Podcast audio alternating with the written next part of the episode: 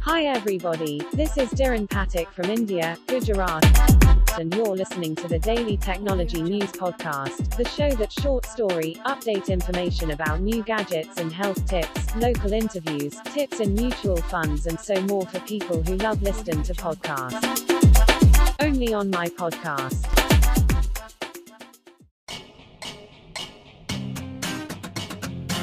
आज की कहानी। मैं ऐसा क्यों?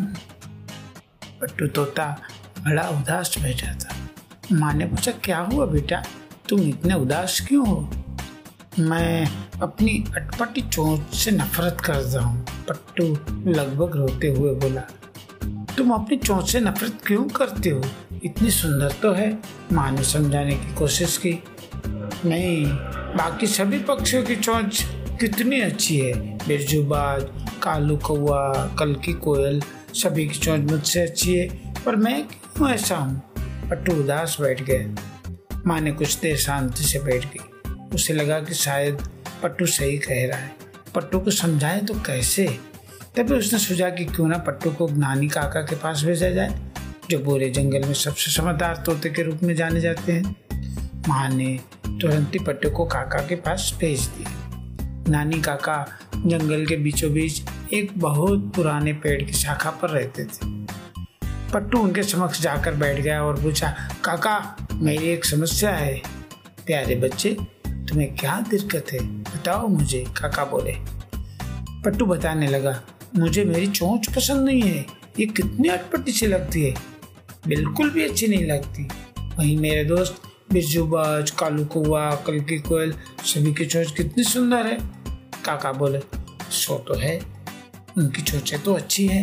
खैर, तुम ये बताओ, क्या तुम्हें खाने में केचुए और कीड़े मकोड़े पसंद है?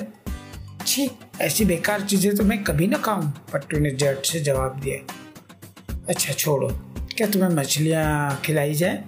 काका ने पूछा, या फिर तुम्हें खरगोश और चूहे परोसे जाए? बेका काका ऐसी बात कर रहे हैं आप। मैं एक तोता हूँ। मैं ये सब खाने के लिए नहीं बना पट्टू नाराज़ होते हुए बोला, बिल्कुल सही, काका बोले। यही तुम्हें तुम्हें समझाना चाहता था। ईश्वर ने तुम्हें कुछ अलग तरीके से बनाया। जो तुम पसंद करते हो, वो तुम्हारे दोस्तों को पसंद नहीं आएगा। और जो तुम्हारे दोस्त पसंद करते हैं, वो तुम्हें नहीं भाएगा। सोचो, अगर तुम्हारी चाँच जैसी है, वैसी नहीं होती तो क्या तुम अपने फेवरेट ब्रांजिलियन अखरोट खा पाते। नहीं ना?